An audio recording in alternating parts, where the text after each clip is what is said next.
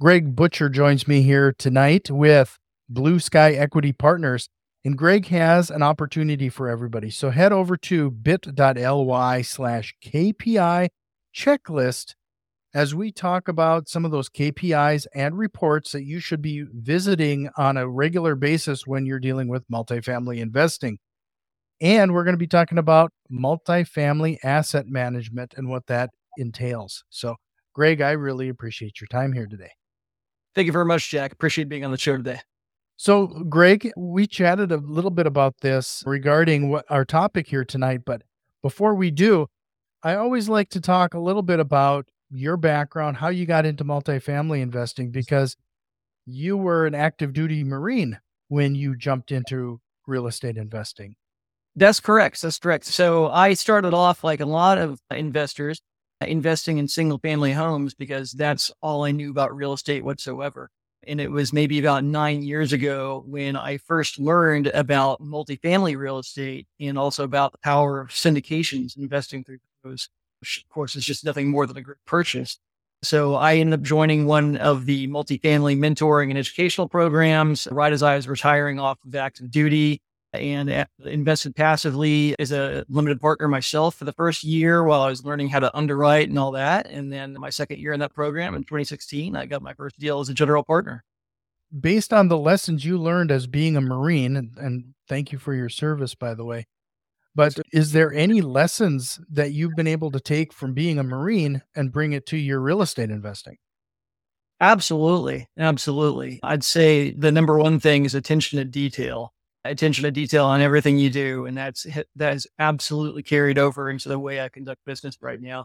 Another thing is just listening and, and caring about what's going on, both with your partners, with your tenants, with everyone. Everyone has a story and it's all, they're all important. So you have to pay attention and, and, and figure out who has honest problems that you might be able to help them through and who might be trying to get by and scam you sometimes now. So, with that transition from being an active Marine to being a full time investor, do you have any tips or strategies to some of those fellow veterans that might be listening? To, like, how was that transition, and where would you suggest now that you have this experience? Where would you have them start? For me, I still needed a job for a while after I retired off of active duty, but it was all I had a job that was completely telework and that allowed me to balance everything out appropriately. I think I might have had a hard time if I was going into an office and someone was looking over my shoulder all the time, and being able to get everything done appropriately. I think part of it is just paying attention to the work opportunities and, and the environment that you have to work in. And part of it is just getting started, jumping in the deep end of the pool, finding out as much as you can, being around other real estate investors. The saying that you are the average of the five people you spend the most time with is absolutely true. So don't delay, start now. Would you suggest people just jump right into multifamily investing, or would you start again at the single family level? I think that most people tend to start off at the single family level because it's more understandable at first, but there's nothing saying you have to do that my very first multifamily deal, I went from my pr- previous purchase being a single family home, my first multifamily deal as a general partner being 120 units. So I think that the the advice that you need to start real small, like four plexes or something, and move up to a six or eight plex first, and then slowly work up. Uh, I wouldn't necessarily agree with that. So that kind of leads us to what we're talking about here today regarding multifamily asset management and you put together these downloads for people. So if they go to the bit.ly slash KPI checklist, based on your experience, is that one of the reasons you generated these reports so that people go into the right habit of reviewing these KPIs? Yes, exactly, Jack. Really, I was looking as I was finding out about uh, multifamily asset management to for something like this. The education programs, for the most part, only teach acquisition. They don't teach what to do with it with a property once you get it because everyone wants to be able to say that they close properties, whether they're buying or mm-hmm. selling. the closing properties, acquisitions, dispositions, that's the sexy side of the business. Being able to raise capital, that's the sexy side of the business. Asset management is just not all that sexy, but it is oh so important, especially in today's economy where we have declining prices. Good asset management and the debt that you put on a property uh, can make the difference between whether a property succeeds or or fails right now. So I was looking as I was coming up and learning as much as I could about asset management for some kind of a checklist that broke down what I needed to be looking at on weekly, monthly, quarterly, annual basis. I never found one. I found a whole, list of KPIs, but not anything that broke it down by chronologically like that. So I ended up just building it myself after I had enough experience to do so. So, can we re- visit a few of those things? And this is partly not only managing the asset, but actually managing that property manager as well. Let's start with the asset. What are some of those things that you found that are commonly missed that you felt you had to represent in these downloads? Certainly. Um, I'd say that some of them are the KPIs regarding leasing and marketing activities, for example what marketing channels uh, are you and your property management team ex- uh, executing and paying for right now? What's the monthly spend on that? How many leads are, and what's your total lead flow coming in? And what lead sources, the marketing channels, uh, can you attribute those to? And then breaking that down all the way down to cost per lead, cost per lease signed. Looking at the uh, the ratio between the ratios between the amount of leads coming in, the the showings that you have, the lease applications that, that those generate, and then the actual number of leases signed. If you manage those ratios, there's different different elements there that's uh, of effectiveness. If if your leases to appointments ratio is low, then that might mean a matter of your property management company isn't responding to to inbound questions and leads quick enough because if they don't respond quickly, they usually just go on to the next place. People are applying online these days and they might put out to five or 10 different places at the same time an application. So they're typically going to respond and pay attention to the first two or three responses that they see. If the if your ratio between the um, the showings and the applications is low, then maybe there's an issue with your product or your price or the salespeople you have there giving the tour and, and following up. So those are a couple of examples there. Based on that information, I, I would guess, is it kind of market specific or do you have like industry averages for some of those KPIs? I'm sure there are industry averages. I haven't found those yet. I'd say that market specific, yeah, there are those too, but it also depends on um, what's going on in the market at the time. For example, in a couple of the markets I'm in, um, Phoenix and Tucson, Arizona, uh, the market two years ago or even a year ago is much different than the market that we're in right now. So it, demand has softened up a little bit. We're having to offer a little bit more in concessions than we did. We haven't, but some places have have dropped prices just a little bit to remain more competitive. What you do in that that kind of market is very different than what you do in a market uh, a year and a half, two years ago, where we had double digit rent growth. I'd be curious as to your insight then regarding property managers, as you're probably hiring somebody in your local market regarding that.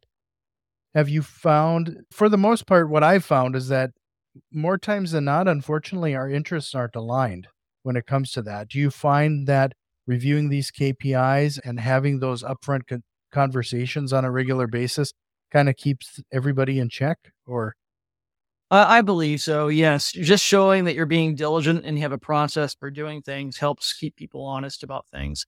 And developing a relationship with your site manager and your regional property manager, who's the site manager's boss, just it goes a long way. You have to eh, build a relationship with them. You have to respect their, everyone's time and, and not drag on meetings forever. Have set agendas driven meetings because the regional typically has seven, eight, maybe even nine properties that he or she is is supervising over the site managers. So they're doing this this same meeting seven, eight, nine times a week. Yeah, that's it, it. This definitely helps keep everyone on the same sheet of music. Everyone can get busy, so if you don't focus on those KPIs and review them occasionally, or, or really on a not just occasionally but on a routine basis, then people can easily slip past things that should have caught their attention beforehand. When you, before you have a property manager join your team, whether you're hiring a company or you're hiring internally, are there some questions that you found that are best to be asked up front or to set that level of that agenda in order to make sure it's a proper fit? Yes, absolutely. So you want to understand first off the size of the property management company. How many apartment assets and units do they have under management? How many properties does each regional have? Uh, uh, do they supervise? How much overhead support is available? My my first property that I was a uh, general partner on that 120 unit when I mentioned before, they were a very small boutique property management company had somewhere around 1500 units maybe under under management which in a way was great because we got it, like individual tailored support. We got to it was like burger king we got to have it our way. Whereas some of the larger property management companies don't let you do that. That said there were limitations in the amount of overhead support that the the corporate office was able to provide to the regional and to the site manager and we ran into a few of those issues. I'd say that the property management companies I'm using right now are more mid-sized property management companies that will uh, entertain our specific requests and everything, uh, but they provide enough support to the regional also. Things like having floating maintenance staff that can surge to properties if you have some extra make readies to be to, to do one month or some extra uh, maintenance tasks to be uh, done on site uh, vice hiring temporary employees or or contracting out. Those two options are typically more expensive than just being able to for floating maintenance staff from the property management company. The depth of their accounting department has made a difference before, especially when we borrow uh, a big chunk of our uh, renovation budget as part of our loan. Then we have to pay for, do work up front, pay for it, and then submit for a draw from the lender on the escrow. And if the accounting department is deep enough and that and has experience in doing those, man, that makes all the difference in the world. That first property I used that boutique firm for, they didn't have any overhead support for that. And it was just the, the, the site manager, and she just didn't have that kind of training. So I ended up having to actually drive out to Phoenix and from San Diego, about six hour drive to sit down with her for a few hours and help her through the whole process so we could get where we need. So hmm. a couple of examples there.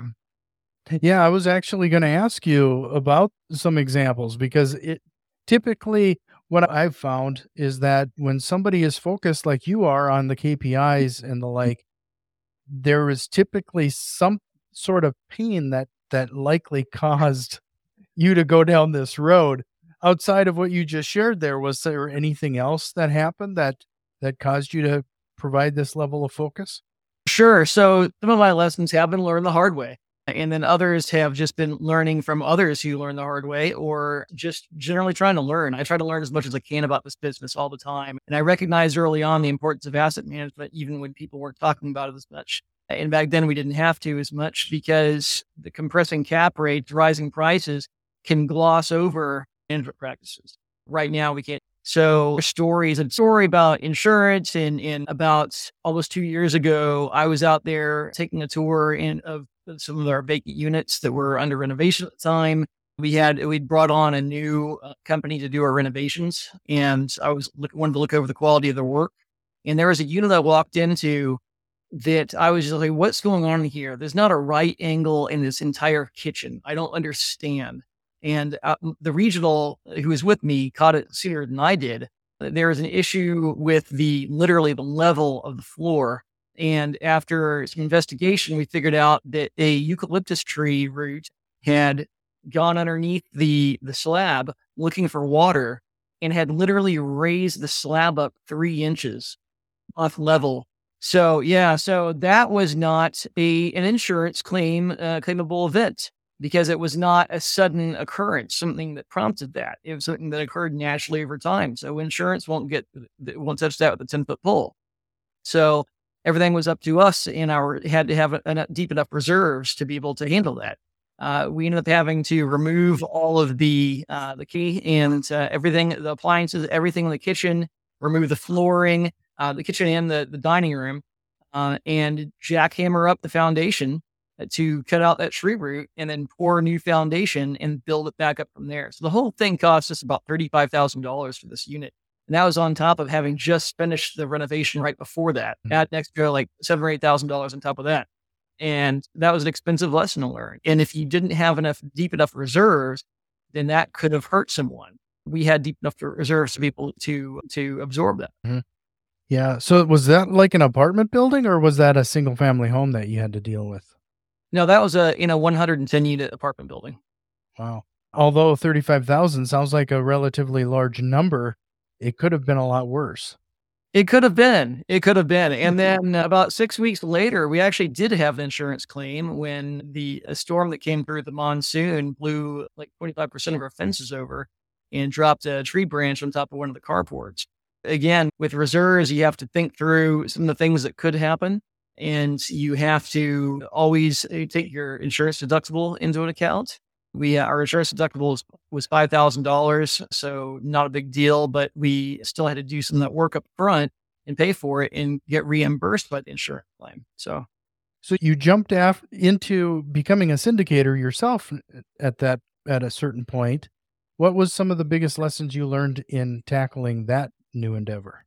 Let's say a lot of these are some of those lessons as far as the on the asset management side, and then besides that, just I'd say uh, some of the simple things are with your projections, being realistic, being conservative. You always want to under promise and over deliver uh, with your investors because at the end of the day, who do we serve? We, we serve our investors. We also serve our tenants. And it's important for people to remember that. Um, mm-hmm. So those are a couple of those lessons. Let's see. Those are the ones that pop to mind off the top of my head right now. Sure. What was your biggest hurdle when you started your first syndication? The biggest hurdle was finding the right teammates to the right partners to get started. Uh, I was in a mentoring program that was based out of Dallas, and we had meetings every few months in Dallas. And here I was living in San Diego, living the good life as a retired Marine officer. But guess what? I'm not going to invest in California, which I'm just not going to. Phoenix was about the closest uh, market that made any sense for me to focus on. And I was starting to look at properties there. And finally, I met the right people in that uh, mentoring network who had also just closed their very first deal as general partners. And it was actually in Norman, Oklahoma, which coincidentally is where I went to college at uh, University of Oklahoma. And they had deal flow coming to them in, in Phoenix. The Phoenix market was just starting to really heat up. And so they were looking for a way to go after those deals that they didn't have any ability to get out there to look at properties because they still had day jobs in the IT industry. So my job that I had after I left active duty, like I mentioned, it was remote work. And as long as I got my projects done on time, no one knew or cared or asked where I was in any given day or any given moment of the hour of the day. So it was pretty easy for me to hop in the car and uh, make the run out to Phoenix to look to, to tour properties and meet with brokers. So we formed a natural synergy there. And that's how I got into my first deal. You met these uh, people that eventually became your partners. What were the key indicators that would be a good fit? At the time, it was more about the opportunity.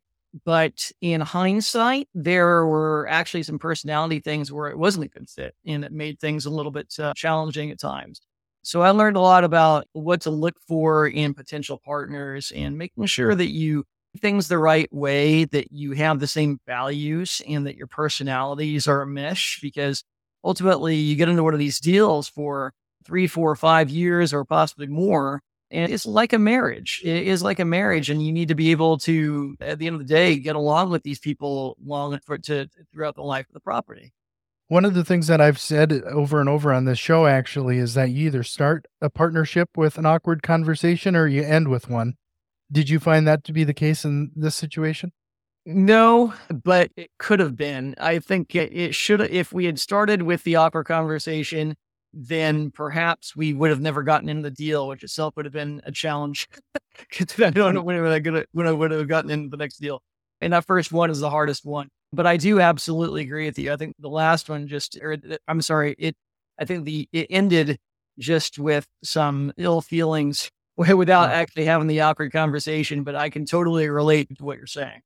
So now that you've been doing this for a while, how many do you mind me asking how many doors, how many properties have you syndicated at this point? Uh, yeah, sure. I've syndicated eight different properties now. That that first one went full cycle back in 2019. Still have seven of them under management right now, which is about uh, a little over a thousand doors and roughly 160, 170 million assets under management right now. And how has that been working out? Your return to those investors have been pretty decent? on all the fixed rate deals, they've been fixed rate loan deals, they've been fantastic. We've beaten our projections on every single one. The ones we got into with floating rate debt, now that the interest rates are rising, those have been absolutely challenged, as you would expect. So that's again where good asset management comes into play. There are some of those properties where, with floating rate debt, where we have had to stop distributions. Not all of them. There are some that are still paying distributions. So it's important for investors to understand why distributions might need to stop so we can preserve cash and make sure that we're actually preserving everyone's original investment. I think we're gonna we're gonna get through this. We're gonna get uh, get there on all these properties. I'm I'm very confident. It's just some extra pain for us as the general partners and and a little bit of extra stress and, and work that goes into making these work. But all the ones with fixed rate debt are absolutely killing it right now. So, besides the rising interest rates, is there anything else that has happened during this economy that surprised you? Nothing yet. Like I mentioned before, how demand has softened in in Arizona at least, but I wasn't really surprised by that, especially after uh, last year and a half ago when demand and I'm sorry when rent uh, growth in Phoenix was like 27 percent year over year. It's not surprising if then things slack off for a year or two after that. Other than that, I'd say COVID was a surprise. Obviously, I think COVID was a surprise to everybody. We mm-hmm. immediately went defensive. We announced that we were going to have to stop distributions. And, but we only having to stop it for one deal. I'm sorry, for one quarter. And we did a lot of stress testing to find out, figure out how far could our collections drop before we were really in trouble and before we were in burning through our reserves but we never got to that point. We worried a lot about it, but then when we actually saw after the first month or two what was happening, we're like, okay, this isn't going to be a problem at all. Um, we had stopped our renovations uh, midstream too, but we ended up restarting them after only two months. And we were even able to start achieving rent bumps again after a few months. That was a bit of a surprise for us.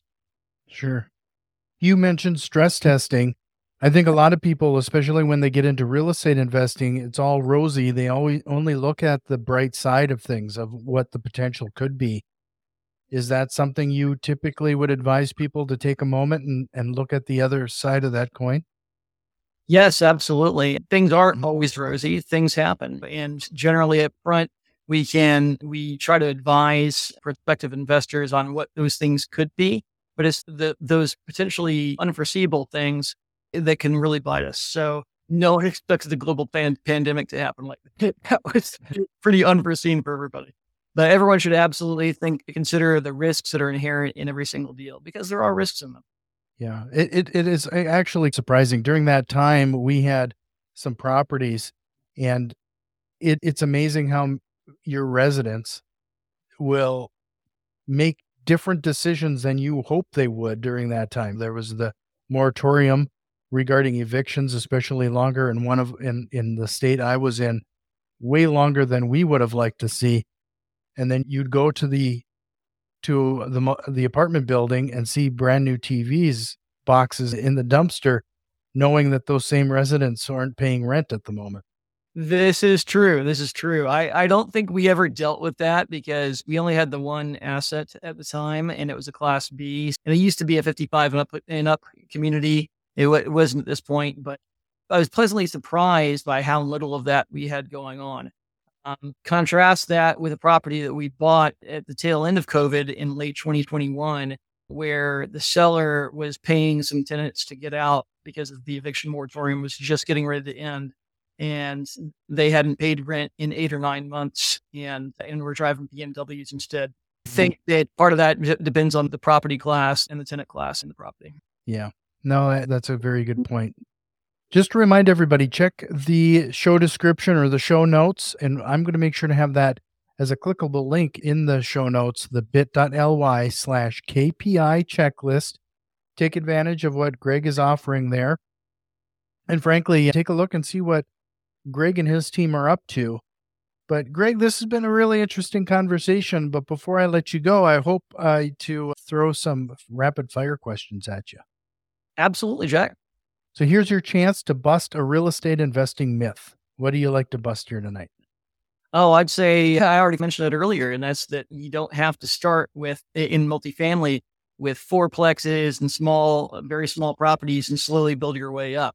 You shouldn't jump into a 500 unit property either, but um, it's absolutely reasonable to start off with something that is large enough to use third party management on, which is typically around 60, 70 doors if you have the right team. That's critical, is having the right team.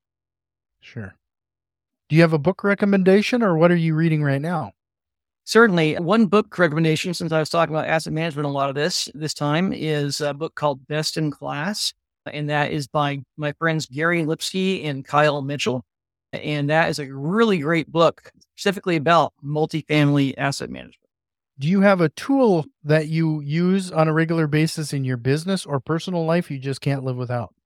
It seems simple, but the biggest one is probably just Excel. Just Slack quite a bit too, but even more than that, the the one I couldn't could never get around without is Excel for looking at our, our financials and and our performance and everything else. So sure. If you could go back in time and give your younger self one piece of advice, what would it be? Start now. Don't put it off. Absolutely right. don't put it off. That's probably the number one answer I get on that on when I ask that one. So you have 60 seconds to give everybody a piece of advice they can implement in their business right now. What would it be?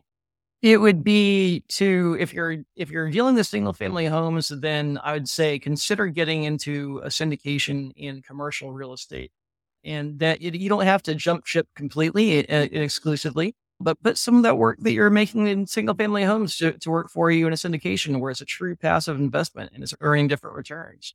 I think that's probably if people who are primarily doing single family home investing right now. That's I think that's the the best advice I would give. And it doesn't have to be multifamily, but it certainly can. Another asset class I'm looking at getting into in the near future is self storage, and that typically has right now that has higher uh, cash flow than we're able to find in multifamily. Yeah, historically too, as we, you're dealing with a downturn in in the economy, storage is typically a, a strong bet. Exactly. I think multifamily and storage are basically the two most rece- recession resistant asset mm. classes out there. Greg, this was again such a great conversation. Before I let you go, is there a question or concept you wished we would have covered here today? Oh, gosh. It would take too long to explain, but uh, if people who download my, my KPI report checklist will have a glimpse at what I call my, my M3C3 asset management principles which basically stand, uh, stands for the manager. Your, your manager is your most important partner. Meetings. The quick version is have effective uh, meetings. Measure. Use KPIs to measure your what's going on in your property. Cash and financial management. Know how to read the financials, understand accounting, and and properly plan out reserves and things like that, like I was talking about during the show. Construction management pays to have someone in your team who is versed in construction management and you have to pay attention to what's going on with your renovations, how long that, those take, all that, that kind of thing. And then community.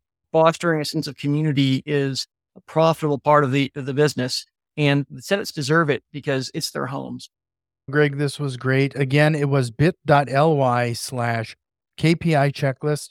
It will be a clickable link in the show notes. But Greg, I appreciate your time. This is great. I, I hope you'll come back again sometime.